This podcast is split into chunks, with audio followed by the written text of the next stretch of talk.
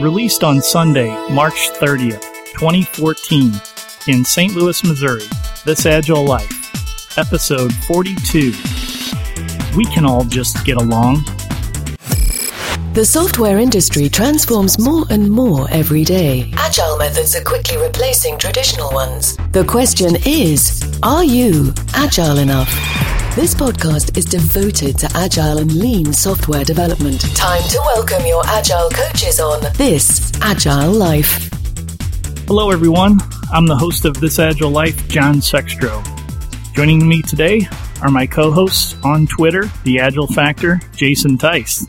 Hi, John. What are you trying to improve today? That's your that's I guess your key sign-on phrase, huh? That's our that's our theme of the quarter. We can explain what that is sometime some other time. Also joining me tonight, the Agile Atheist on Twitter, Lee McCauley. Hi, John. Hi, Jason. How's it going? It's going well, Lee. How are you? It's going well. I'm doing good. Excellent. Guys, we have a special guest with us tonight, Woody Zuill. Woody currently works as an application dev manager and agile coach at Hunter Industries in San Diego, California. Woody has been programming for more than 30 years and has recently become well known for working with his team at Hunter Industries to pioneer a group programming method known as mob programming. Woody, welcome to This Agile Life. Well, thank you. We're very pleased, Woody, to have you here with us tonight. I think it was Jason who first tipped us off to the idea of mob programming, right, Jason? Uh, yes, correct. And actually, it was um, I first learned of it, Woody. Uh, it was reviewing sessions. I, I know you had a, a, session for the Agile 2013 conference. I don't know if it. I think you did. You present that or not? Where you talked about mobbing.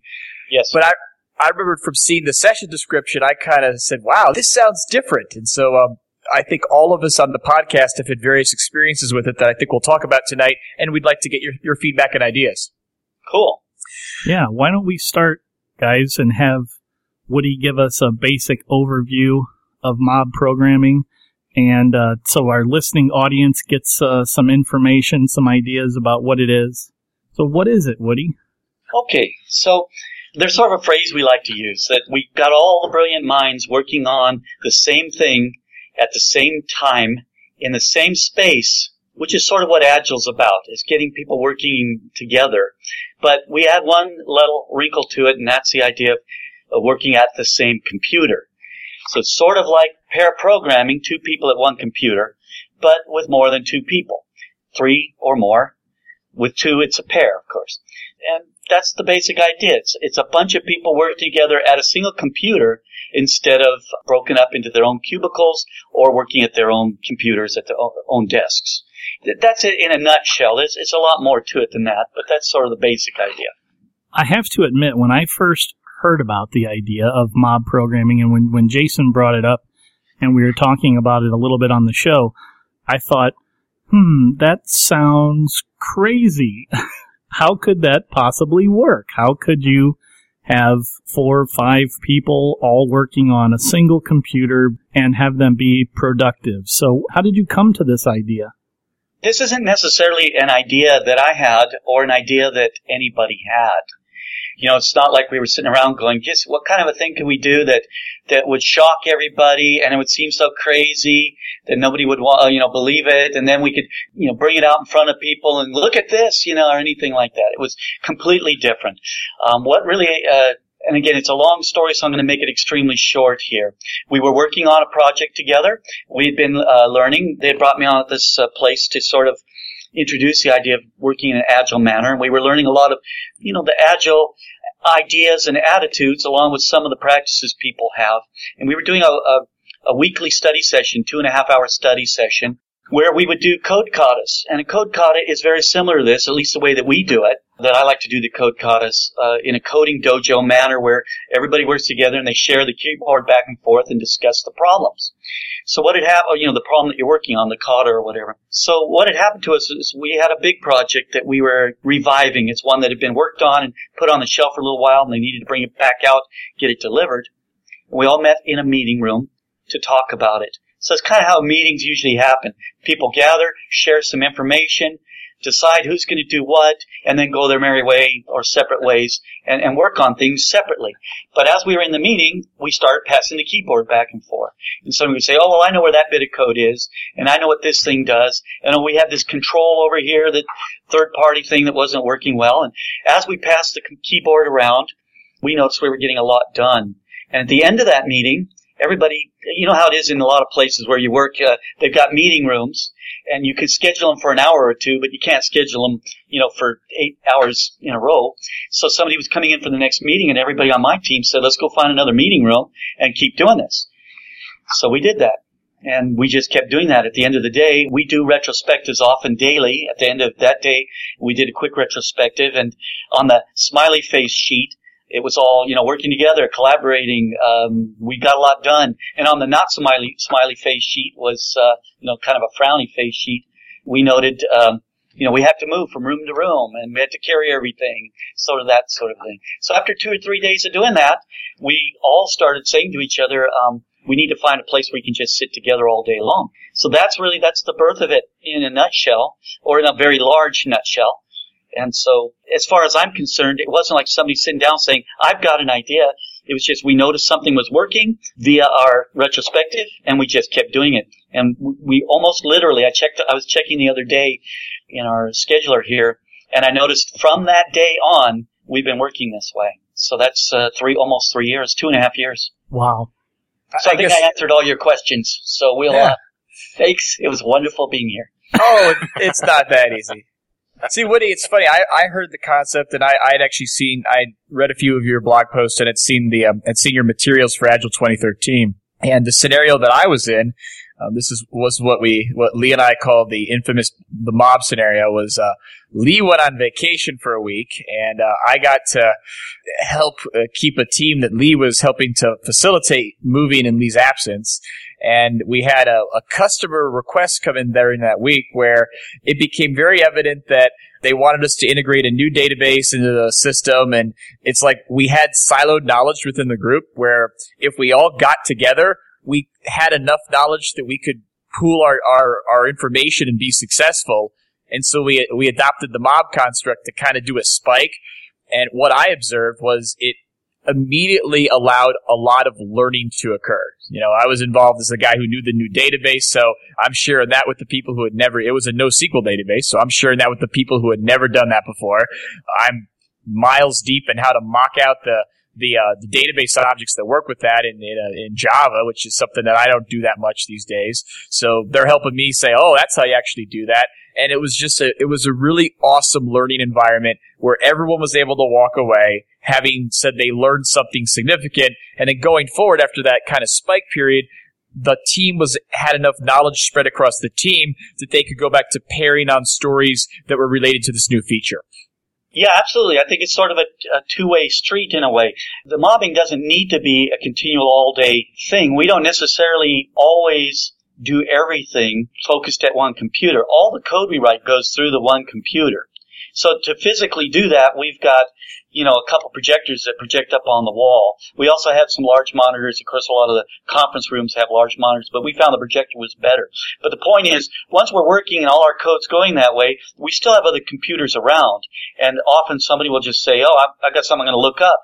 And maybe two or three of us will be um, AltaVistaing something at the same time. And as we're um, doing that, we don't really use AltaVista, but anyways. Uh, I was going to say, is that even still online? I would look that up. It probably is. Um, they never shut anything off on the internet. So, anyways, uh, you can find a cached version of it somewhere. Um, Actually, it goes to Yahoo. yeah, yeah. I've heard of them too. And so, anyway, um, so we, we, there could be two or three of us looking up something, and then we will be messaging to our main screens um, the things that we're finding. But we're all sitting there so we can be talking to each other through anything that we're doing.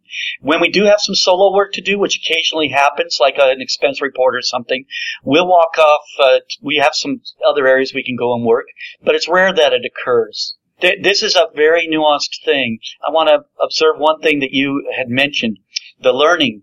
You, you were learning a lot. Now, I think that that's one of the benefits of what we're doing what we noticed was we were getting a lot done and we were moving quickly. We're moving forward quickly. Almost no miscommunications. like you have in a meeting. Everybody talks about something, they go away, they come back at the next meeting, and it turns out some people misunderstood things. And then, of course, they start sending emails back and forth, and the emails make it more clouded. And then you start adding your boss's name to the emails, and they start adding their boss's name to the emails. You know, and it gets bigger and bigger because everybody's trying to cover themselves in this bad communication methodology of emails. We don't have any of that. So I, I want to make the point that we noticed good things. We started noticing good things because of it. We didn't go in saying, we're going to solve this problem, we're going to solve that problem. We just started noticing problems fading away. What's so interesting to me about this story, Woody, and, and what you guys have done is that it started organically, almost by accident, coming out of your your code kata sessions and the and the folks on your team all saying, wow, this is fun. This is a great idea. We're being productive. Let's keep going. So it just sort of happened and, and I guess grew and evolved, right? The question I have as a follow up to this is, since it happened organically, I'm guessing that you didn't start with any sort of ground rules, but did, you've spoken a little bit about some of the ground rules such as, hey, if you've got to do email on your expense report, go do that. Are there any sort of other ground rules that you guys have established to help keep your sanity when you're doing this? Yeah, we lost our chance on the keeping sanity thing a long time ago. but uh, what we've found for ourselves is that the fundamental thing is to express kindness and consideration and respect for each other. That's the only real, what I would call ground rules. It's like we, we have to stop being prideful about our work because anything that we think we have a right to be prideful about is going to be shown we don't. We have to act kind to other people because our weaknesses are going to be shown as well as their weaknesses. There's no way to hide in this way of working. I won't mention any names here, but I worked next to a guy for a couple years who never actually got anything into production without someone else rewriting it. So he, he could hide with that for a long time as long as somebody was willing to, you know, when it came time, push came to shove and it was integration period or whatever, that, you know, someone would pick up the work and get it done. But I kind of, once I started noticing that, I, I was really puzzled by it, but that can't happen in our group. You're, you're either contributing or you're not, and it's very clear, you know? Yeah, so there's, it's completely transparent. The same with pair programming. I think I've always said with pair programming, there's nowhere to hide. Certainly with with the method of mob programming and the rotation that you do and the fact that everyone has to be engaged. Additionally, with mob programming, there's nowhere to hide. Well, and, well, and the other thing to throw out there, and this this goes back to I guess the scenario I described uh, when I made Lee's team mob, is the inherent this uh, mobbing creates inherently more complexity in a team environment because, as you mentioned, Woody, everyone's working together. There's nowhere to hide, and as a result, that increases the complexity of the human behavior between people. And what I've observed in multiple environments where I've done mobbing is some people feel that that creates this chaos or where the, the activity is not structured, but in reality, it really is. Yeah, I think it's actually, I would make maybe a counter observation. Okay, if you take pair programming and when two people are working together, they have to be able to get along well they have to find a very uh, uh, let's see they they need a I've got to find the right word a protocol that makes it easy for them to work together with two people. But then you only have two personalities that you're trying to mesh. But with five or six people, you now have a kind of a balance mechanism. If two people in that group really couldn't pair well together, they now have three other or four other people who can temper the way they work and interact with each other. It's kind of like with a couple that's always snippy with each other. Maybe, you know, they're, they're having some problems. They go out with their friends and now they're on their best behavior because they don't want to come across as the two creepy people, you know. Yeah. They, they, they are going to try and act a little bit more normal. And so I think we get this extra tempering of personality when we're working with more than two people. Now we have somebody in there who maybe is a little more sophisticated emotionally and can say, you know, you guys are both saying a pretty nice thing here, but you don't seem to be able to see each other's point of view. Let me see if I can get a, a take on. So you get that that person that maybe has a more sophisticated skills, and they bring everyone together. So th- I, I think we have found that we get a very nice flow among everybody because there's more people to draw from to balance the experience. So Woody, I, I have a question. We have, we try to create a balance in our teams where we have some experienced developers and some less experienced developers, uh, with the hope of of kind of doing some training along the way when we were while we're pairing. I assume that this is uh, mob programming seems to be a really good way of doing that as well. But sure. then, do you have instances where you have uh, less experienced programmers that feel like they're not being able to contribute and have issues with that? Yes, we've noticed a lot of um, these types of interactions, and that's a really good observation. I have heard a lot of people when they're talking about pair programming about how you have to have a balanced skill sets and all this sort of thing, and I don't doubt that in, in a lot of situations. But on the other hand, we kind of have a heuristic we work with. The idea is if you're not contributing something or getting something, then maybe it's a good time for you to go off and work on something alone which rarely happens. The point is, is it's not a matter of you contributing necessarily. It's a matter of you contributing at the right moments. And the rest of the time, you're either getting something from it, or you're at least helping keep the flow of everybody, because there's sort of this idea of a, of a group me- uh, memory and where, where somebody will be sitting there working on something and then two people go get deep into it. And then as they come back out of it a little bit, they'll say, now what was that thing we were talking about a few minutes ago? Somebody's going to remember it. And they say, yeah, it was back on this. So there's a whole lot more going on here than just, am I contributing every second or am I learning something every second? In fact, I would, I would kind of, I don't know what other kinds of works you guys have done. And, and then you've got an audience out there listening to us and who knows what all their backgrounds are. But I've got a pretty varied background. And in my past, uh, for example, I worked on some uh, installation crews that were installing you know, in the construction world. Well, an installation crew might have five or six people. Uh, one's operating a crane, another one's in the crane. There's two other on ladders. Uh, there's some big heavy thing they're moving around. All these people have to be involved, but not every second. You know, when I'm lifting something with the crane, and there's a uh, there's a guy in a bucket up above, he's not doing anything for the moment till the thing's near where he can work with it, and so on and so on. But if we would do my job of moving the thing up there, then we'd stop everything, and then we'd say, okay, now we got to get something up into the bucket, and so on. Then we wouldn't be flowing our work. So everybody's at the right place at the right time to contribute to an overall thing that's happening. Now that might be more complex. Maybe I explain it more complex than I need to, but it does, it means it's not so much about contributing all the time or even getting something all the time. It's about being there to contribute at the exact moment where we all get the best benefit. Well, and Woody, what I what I really like about what you just said is it, it was the word contribute because like I know a pattern that I see a lot of teams do, and I know actually Lee Lee you see this all the time because we work in the same organization. Uh, teams have a turnaround meeting to effectively have a discussion and make a decision which then inevitably maybe a pair or a person they take the action to go do whatever the decision was. What's great about a mob is well the whole team is involved in that and there's continuity between the discussion to have that decision and then actually getting it done. So it, it reduces the feedback loop and uh, there, there's there's great because I've seen teams that have they have a turnaround for 20 minutes, then a pair takes the out result of the turnaround, work starts working on a story, and in the course of working on the story, they change the outcome of the turnaround just working independently.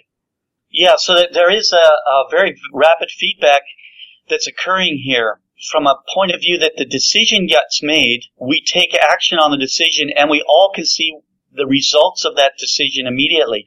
And if it's not a good decision, which I would argue maybe all you can't have a bad decision in this because as, as, soon as we see that something's not working the way we want, someone on the team's going to say, you know what, there was that other thing somebody sparked in my mind a few minutes ago. Let's try this instead. And and so we quickly get through problems that might block a team for a week, you know, because of the way communications happen in teams like the next morning at a stand-up meeting, someone brings up something. Oh, I was working on that thing, and then this happened. Well, it, the hope would be you would just go and have the discussions, but it's much harder to get everybody on the same level understanding of something when you have to go and get them up to speed all the time. This is the idea of alignment, really. So we're in this sort of a constant alignment. It's like if, if you're driving your car and and you hit a pothole, and all of a sudden the wheel goes out of alignment, right?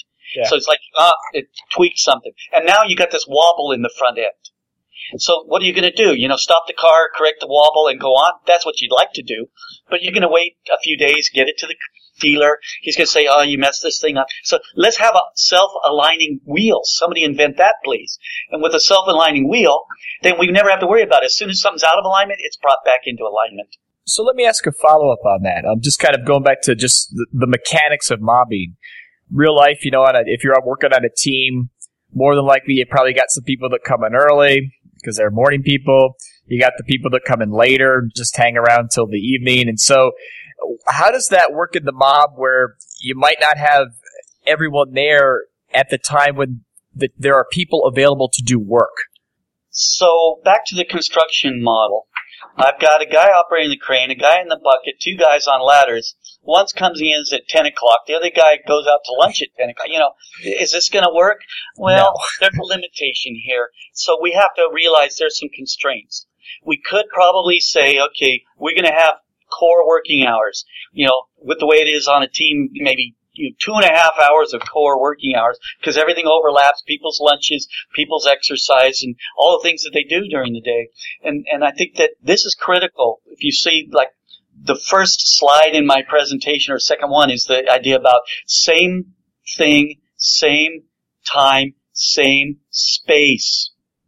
So in, in a regular agile, what I would consider an agile environment, we get pretty close to all of that just by communicating a lot during the day and, and having a limited amount of work in process and, however we want to go about doing that through uh, iterations and uh, people you know bringing stories a limited number of stories into something. We're kind of all focusing on the same thing but here we've got one item. We're always working on one item as a team. So it's really focused the idea of working on the same thing at the same time same place. One of the things that I found interesting in your presentation Woody on the Øredev presentation uh, out on Vimeo, and, and of course we'll have the, the link to that presentation in the show notes at thisagilelife.com. You were talking about the productivity and the efficiency of the team, and you showed an image of a small smattering of, of story cards, and you said this is the before, and then the after image was many, many more, which just blew me away, I guess my assumption going into this would be maybe about the same if you were lucky to attain the same. It seems counterintuitive now to think that way because there's so much that the team can do. You said with the communication, everybody being in sync all the time. If you needed someone that had a particular area of expertise or knowledge, they're right there. They jump right in, participate, and uh, keep everybody going. I'm imagining Woody, that you get a lot of questions from people about the efficiency and the productivity. I know I certainly did when we started with pair programming. So, uh, did you have to explain to you, to management at your place of work how this was going to work, or did they just kind of give you some rope, take a leap of faith with you guys, and say go do it? How did that all happen? First of all, yes, the productivity thing is something people always will ask how can this be as productive? I think we put way too much emphasis on the concept of productivity when we should put the emphasis on the level and quality of outcome. So you can produce a lot of stuff that makes no difference the rapid feedback that can happen from a continual deployment or at least a daily deployment and all the things, the good things that we're learning about in Agile can far outweigh what we used to think about as productivity. Getting story cards done or story points through, those kind of ideas, you could hear the negative tone in my voice. That's not productivity. It's no more productivity than saying we finished the requirements phase. Uh, we we finished the um, analysis phase, and now our architect is finished. You know, so what is productivity? it's not nearly as important as it is as getting a lot of good stuff done. You know, the term productivity can be a little distracting because we want to measure things. So, yeah, so let's talk a little bit about convincing management.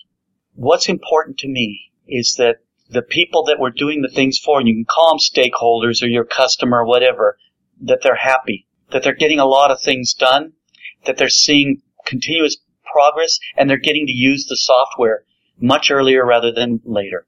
So convincing somebody that that's a good thing, it's, it's another one of those things that just fades away once you start doing it. People don't keep asking, when's this going to be done? Because they know they're just going to keep getting good stuff uh, continuously. So, but I will give a lot of kudos to my boss who gave us the freedom, and this is something that I think is critically important. It's the role of leadership in this is to give an environment where the team can figure out how best to get things done. If we don't give them that environment, then what we're going to get is somebody who doesn't understand how the work is getting done or can get better done, telling a team who should naturally know better, telling a team how to get that work done. So that's this concept of management that somehow a manager is supposed to know the better way to get things done.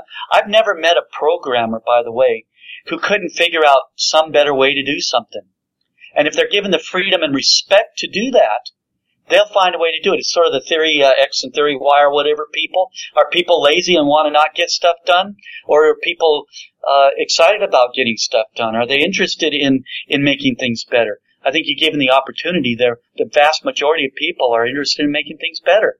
So my boss here pretty much recognized that, that these are some pretty smart people and me. And so these are some pretty smart people. Let them figure it out. And if they come to me and say, this is what we're doing, then go for it. We'll see soon enough whether it's good or not. And we've continued this way for quite a while. Did you guys have any dark days where you didn't feel like it was working or where you weren't getting along?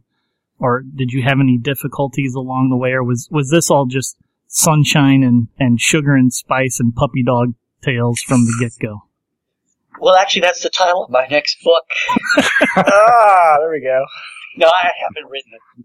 Yes and no. I mean, they're, they're, it's kind of like with any group of people. I mean, like if you've got some buddies and you get together with them often, one guy's down, the other guys are up, it balances things out for you.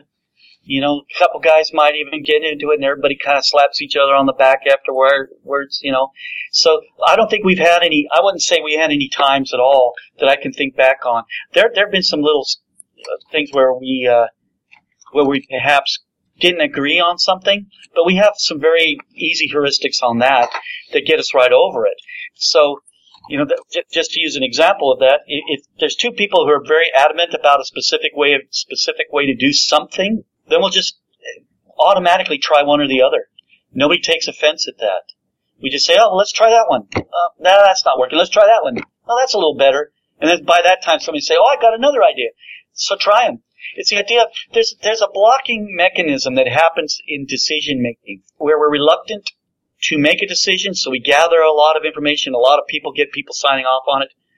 And then once we made a decision, we really have to be strong at protecting that decision because people can say, "Oh, he made a dumb decision," you know. And so the idea is we share these responsibilities.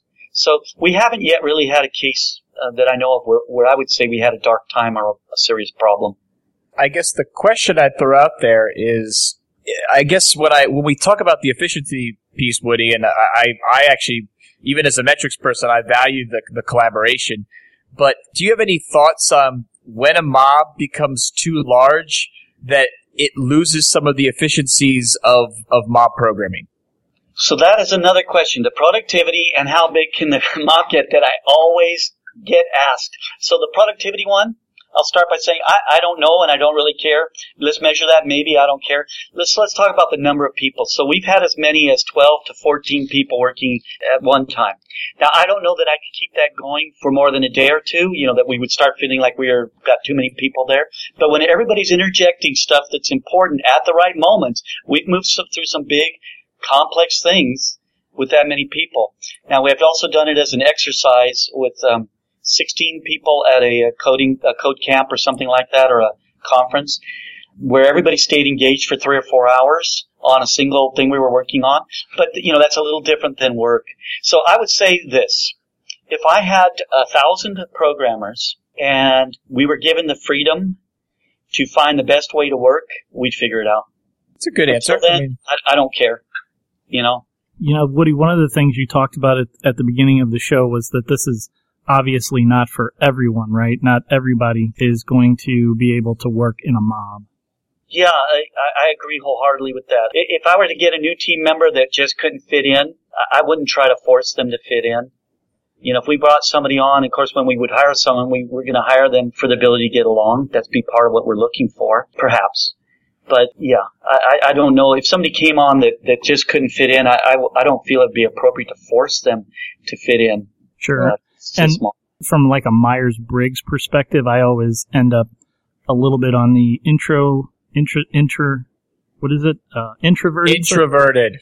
introverted side. Even though I'm a podcaster and stuff like that, I still always come up come out a little introverted. And I guess the thing about that that rings true with me in terms of the introversion is that when anytime I do spend time pairing or spend time working in a large group, that drains me of energy rather than filling my tank with energy, which is usually kind of the key differentiator from introverts to extroverts. Interesting. So I, I'm not a psychologist, so I don't know much about these things. But I, I know in those same tests, I always come uh, out as an introvert as well. So I think those tests are broken. But um, but I but I do think I really like working alone.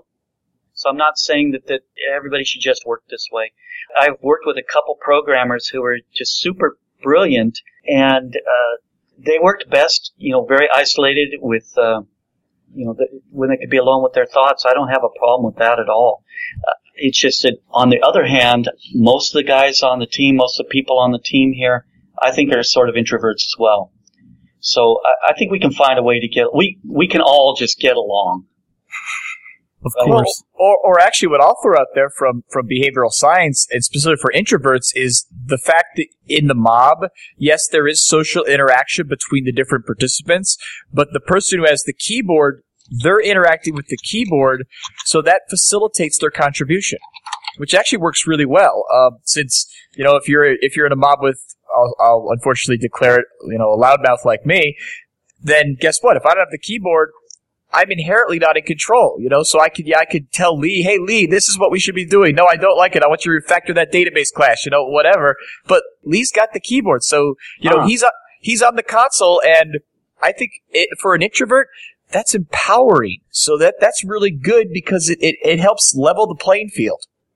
Jason, all of that energy that you have, and God forbid you have a ton of energy, you would exhaust the hell out of me with all of that frenetic jumping around and oh, we gotta get over here and do this and da, da, you know. If we were mobbed together, I would I would hurt you. Yes. S- someday this podcast between you, John, me, Lee, Amos, if, if Woody could come along, we all need to do this and someone will come out not alive probably. It'd probably me, but Well, there's a couple, uh, there are several very uh, interesting points being brought up in this. First of all, with the ground rule of the kindness and respect and consideration, we would probably be able to find a way to work together. But another thing is, so your style, Jason, is a little different than mine. The keyboard role, the way that, that we work, the keyboard is merely translating. So maybe this is part of the mechanics we need to cover. The purpose of working this way is so that we can keep the discussion about what we're doing active and alive. And that is important to have happening and not interrupted by the keyboard. When we get at the keyboard, we have to start thinking in code.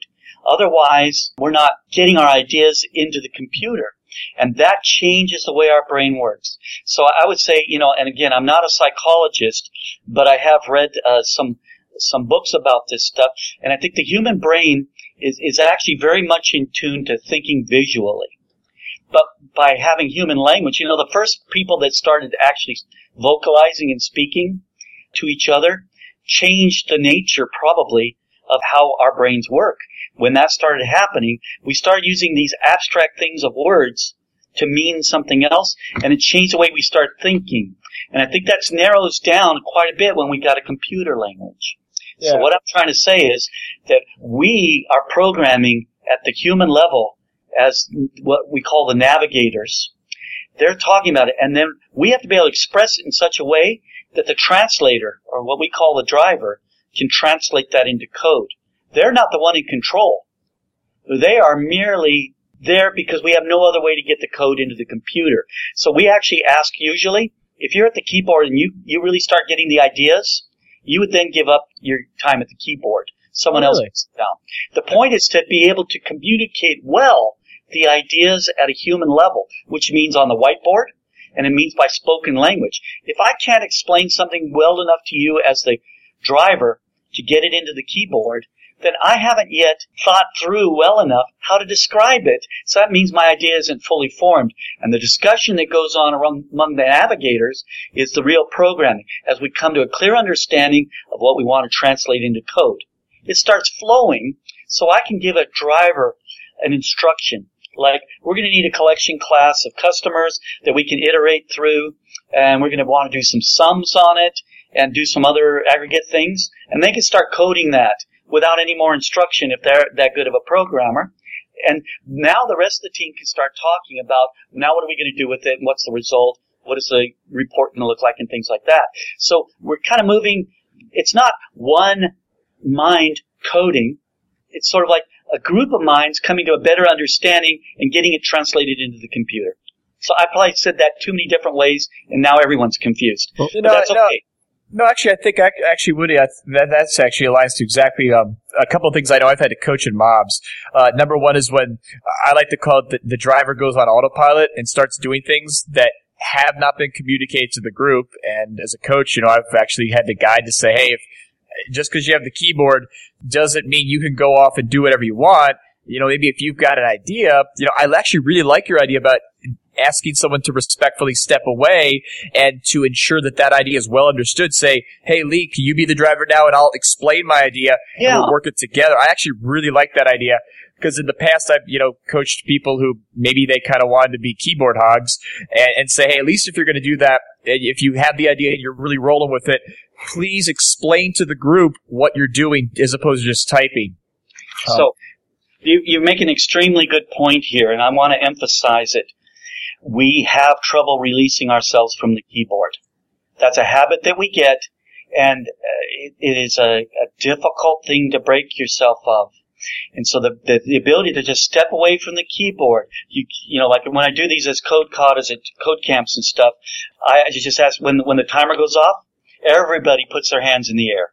So we get the habit of everybody putting their hands in there because every in the code katas I do, we do a four minute rotation. So we'll get, uh, you know, you, you got your four minutes of the keyboard, but you're not the one thinking. There's a navigator that's assigned in the code katas. A little different with our mob, but in the when we're doing this as a group uh, exercise, the navigator is assigned and the driver is assigned. At the end of four minutes, the driver gets up the navigator sits down and the next navigator in line comes in. Now it's that navigator's idea. And I normally will ask a question if I'm facilitating that. Where are we taking this next? And they say, well, I'm going to finish out the pattern that we just started. Or, well, we've just ended that pattern or that little bit of code. And now what I think I need to do is this. And then we describe it in English. So the person at the keyboard can put comments in that just the, what are we going to do? So we describe it in English. Seems clear enough. Now we start coding it. As soon as the code, each line of code that replaces a comment, we, did, we remove the comment. So we get that into the English. Maybe we first describe it on the whiteboard, then it goes into English in comments, and English because I speak English, and then it goes into code, whatever it happens to be. Uh, I speak many code languages, but you know, right now here we're using C sharp. So in it goes, and then it's done, and the comment can go away. So this is the process. It, because we express it out loud, it's getting vetted. It's getting the code reviews happening in real time because we always do TDD. It's always test first. Then we, we have tests in place and you describe your test first. That's the best way to go. So you describe that in English. You code the test. You don't code by intention. You know what these things are. We code by intention. Then we can decide right then and there. This is good enough. No, it needs to be cleaned up and we move on. What, now, what, I covered 10 different topics. Sorry. What I think is amazingly groundbreaking about this, and maybe it's just me personally, I'm gesturing with my pencil and everybody's making fun of me. What I think is amazingly groundbreaking here is that in pairing, the position of power is with the keyboard. And that causes issues, I think, in pairing at times. And in mobbing, the position of power, when you're actually expressing ideas and having your ideas turned into code is when you're predominantly not at the keyboard because the person at the keyboard has turned the brain off and they're kind of just, as you say in the video, they're just the fingers, right? They're just the robot that conveys the ideas, takes the ideas and converts them into that code. But it's really the other navigators, uh, the word that you use, Woody, they're the ones that are developing the code. They're the ones that are having the ideas and they're telling the driver, the person at the keyboard, let's do this now, let's do that now. And of course, that person makes some intelligent decisions about how to use the IDE, etc. But I think the that position of power is then distributed through the mob and the navigators. And so you don't have that give me the keyboard, you know, having the keyboard is gives you somehow the, the power in that relationship. I would even say that uh, this kind of thing that uh, Woody was just talking about should be applied at the pair level too. For those people Yeah. that aren't at the luxury of, of being in a mob, uh, you can still do the same thing in a pair. If you find yourself being the one with the idea, make sure you're not the one at the keyboard. I, again, it's really tough, but good thing to do. Well, it, it goes it goes back to that idea of saying, how are you if you have the idea and all you do is you implement it and you don't force someone else to work through it with you, either in a mob or in a pairing context, then unfortunately you're the only person that gets that, and that means if you get hit by the bus, you got a problem. Yeah, so we we uh, you guys are making a very good point here, and Lee, you brought up the idea that that as a pair you can do this same thing. So I'm aware of at least six different pairing styles or or modes, and I learned those over the years. Different people showing me their own ideas about pairing. The the guy who showed me this particular model was Llewellyn Falco. And the moment, and I, I have to say, maybe my big strength is when I see something that's good, I usually catch on kind of quickly. I go, um, I've all these years, and now I see how good this can be. You know, so it's like that's what happened here. I liked pair programming. I won't work without a pair unless I absolutely have to. And but here, Llewellyn's going. Um, well, this is how I like to work. And then we started on something. We were doing some open source stuff. And within minutes, I'm going, well, of course this is the way to work, you know? And he, he started rambling on as I was working. I, I was, he was navigating me and I could see he would give me stuff and he could tell I had enough to work for a few minutes. And then he would be just in a thinking mode, not saying anything. And I'm, I'm the, what we call the smart input device. We don't call it a robot. We don't call it a, like a dummy. It's the smart input device. It's the person at the keyboard because the keyboard itself is sort of a dumb input device. It can't do much until someone clicks on it, you know, pushes buttons. So I can code, so he can say something, you know, it's just like I said a moment ago. If the level he needs to navigate at is click the X, uh, click the D, you know, then we're never going to get anywhere. But if he can say, you know, make uh, go to line 32 and and uh, let's create a uh, a board object. Uh, we're going to make a game. You know, they're going to do a board object. Um, then spin up a couple player objects. Well, we don't have any of these objects yet. It's things that's in his head that we're going to have shortly. We're coding by intention, but by him saying enough, and he's got okay, that's enough. I got to think about it. Then I'm keying in, and then he's going on in his brain where he's headed. And as soon as I'm ready, he's ready with the next idea. This gives breathing time where we we're not constantly this task switching of going between programming idea, code idea, programming idea, because programming is what is this going to do, and coding is translating into something that our limited programming language can understand. We don't want to use that limited language to think about the bigger concepts. But we always end up doing that if we're not careful. Now I'm not try- trying to sound too preachy here because there's a million right ways to do anything. And I know I just have a couple nice ones that are working for me right now and working for our teams. There's other better ways. Next week somebody's going to come up with something better, you know. Maybe we'll find, because we've gone too far this way. Single programmer, solo, pair programming mob. Let's go the other way. We'll start cutting people in half. Maybe put one part of them in this room. You know, something intriguing is going to come along. So I'm being a little bit silly, but Jason, Jason can code uh, standing on his head. let's try this next. No. I like this. No. I- I'm waiting for the lay, laying down programming. I did the treadmill. That wasn't bad. So you, you see, you guys are already moving past these ideas. So, well, the brilliance of the crowd. So, guys, we're we're getting close here on time.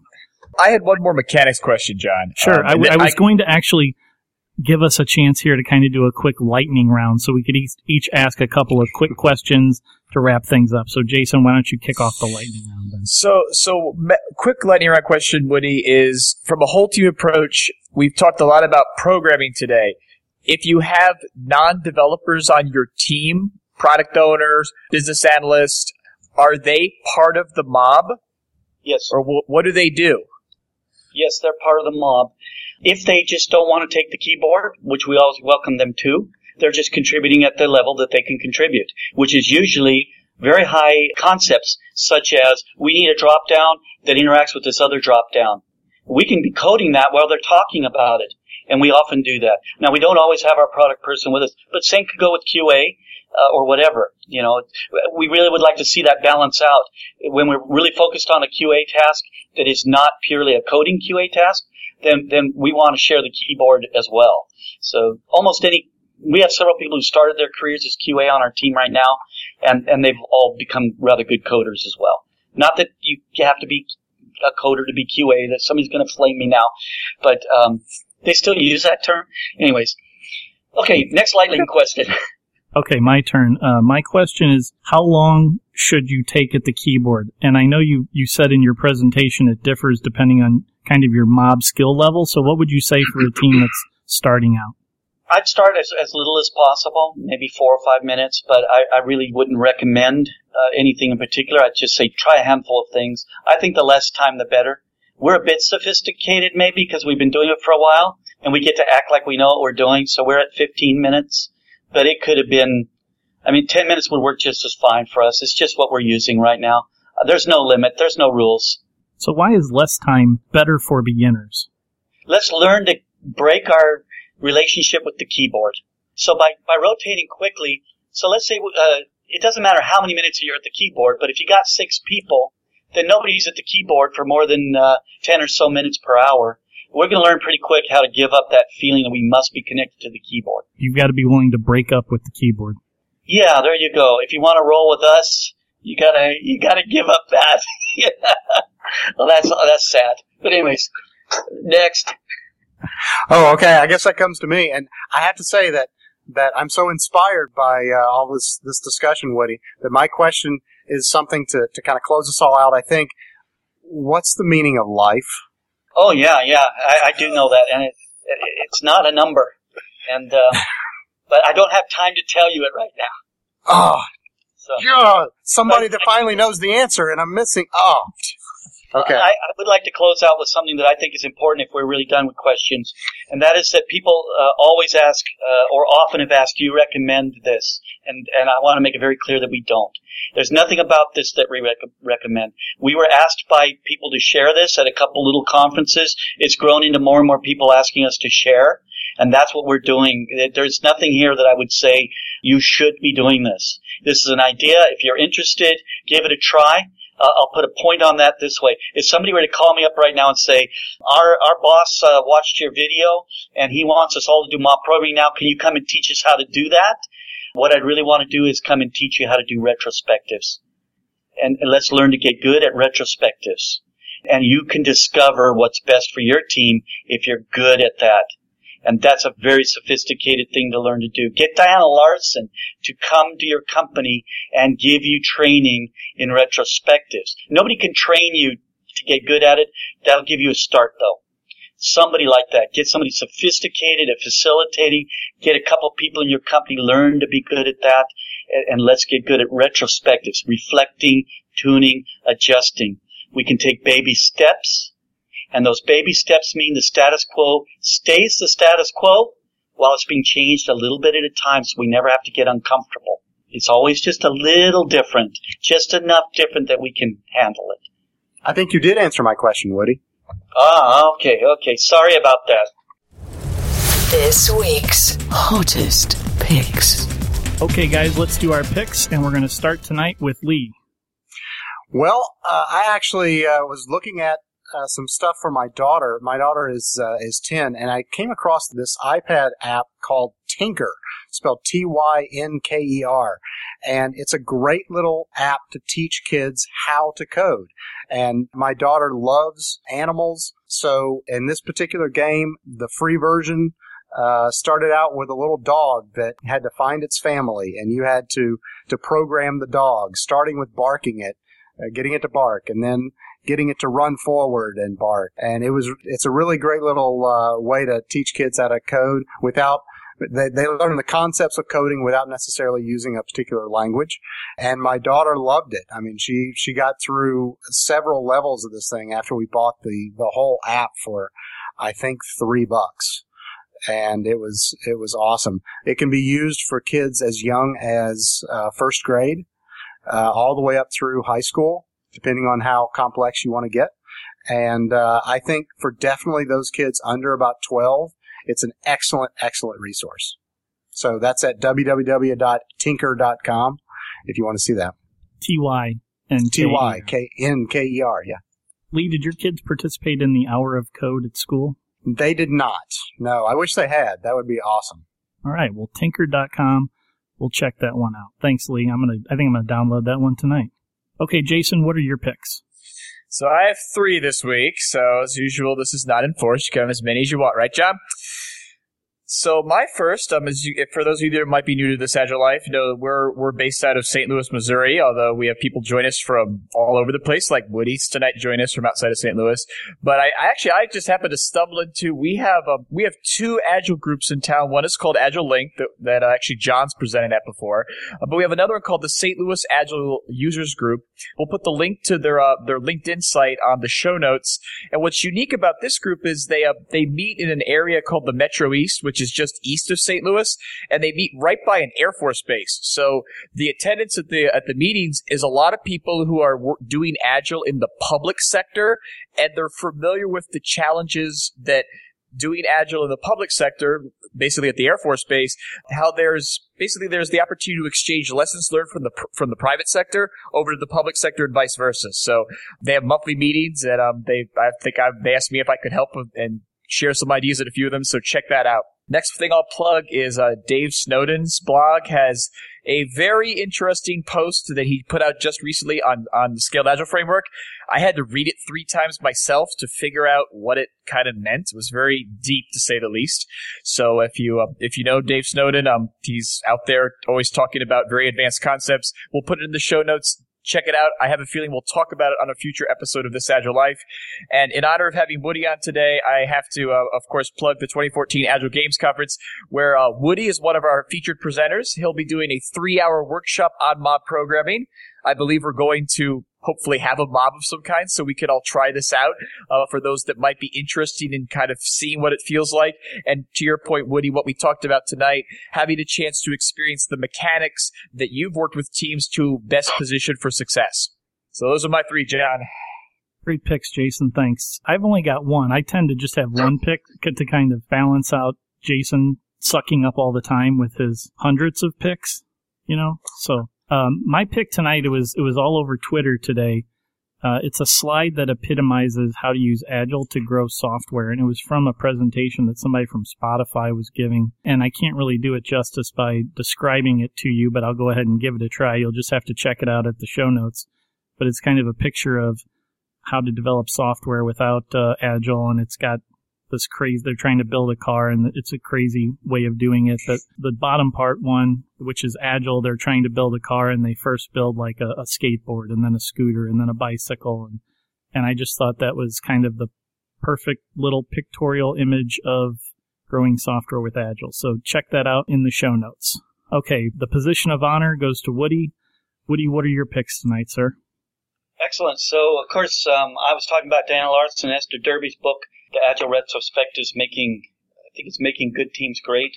So, uh, we got a link to that. It's, I've been to a few places over the years to visit, and I've seen that on the shelf, like in a brand new state, and it should look all beat up and worn out, and the cover partly ripped and all that. So learn that book, read what's in there, internalize it, invent your own stuff. I'd also like to talk about approval tests. We use a lot of approval tests. If you guys haven't talked with Llewellyn Falco, had him on your show, he's done some brilliant things. And that's a wonderful, uh, we use the approval test, uh, library in our unit test. It's been ported to many, many uh, languages. It's free, open source. Uh, it gives a way to do extremely expressive uh, unit testing. I love it. Uh, use it a lot. He also is involved in this thing that's called Teaching Kids Programming, him and Lynn Langit and I recommend very highly for people who are trying to find a way to, to teach kids programming uh, to take a look at it. It's fantastic. I was involved in a couple of his sessions. giving that at some schools. And there's a lot of people doing good things with teaching kids. Uh, but this is using TDD. It's very fun. Kids seem to love it. And it's, you can put it on a thumb drive. You can use it anywhere. It's pretty cool. So take a look at that. I, I think you'll enjoy it. Those are great picks, Woody. We'll have to get in touch with Llewellyn and see if he wants to join us on the show. He's another one of our featured presenters at the 2014 Agile Games Conference. Oh, good plug. Uh, yeah, and, and, so that was just an accidental uh, coincidence there. But uh, I think going to the Agile Games is going to be a great thing. I'd love to see you guys there, and anybody who can make it, it's it's going to be wonderful. Woody, it's been a pleasure to have you on the show tonight. I wish the whole our whole listening audience could see the the beautiful sun as it sets on on your head there yeah, in no, your it looks office like it got tonight. a halo, doesn't it? You, you you look like an angel. Thank you. Everybody tells me that. Yeah. In all seriousness, Woody, it's been an honor to have you on the show. Thank you for sharing your thoughts, your Thank you, ideas. guys. You're too kind. I, I really appreciated having the chance to visit, and uh, it's great to get to know you a bit. Wonderful. All right, guys, that's all we have time for. Check out thisagilelife.com to find the show notes for this episode. You can also find all of our past episodes and the show notes for those episodes. And out there right now, we've got a offer. If you sign up for our mailing list, we'll send you our top 10 agile resources that we've collected over our 42 various shows. Uh, I kind of put those into a top 10 list and I'll email those to you immediately. Thanks for listening and keep living this agile life. This Agile Life is brought to you by a community of agile developers and coaches aspiring to spread the word about this groundbreaking approach to software development. Join us at thisagilelife.com forward slash community.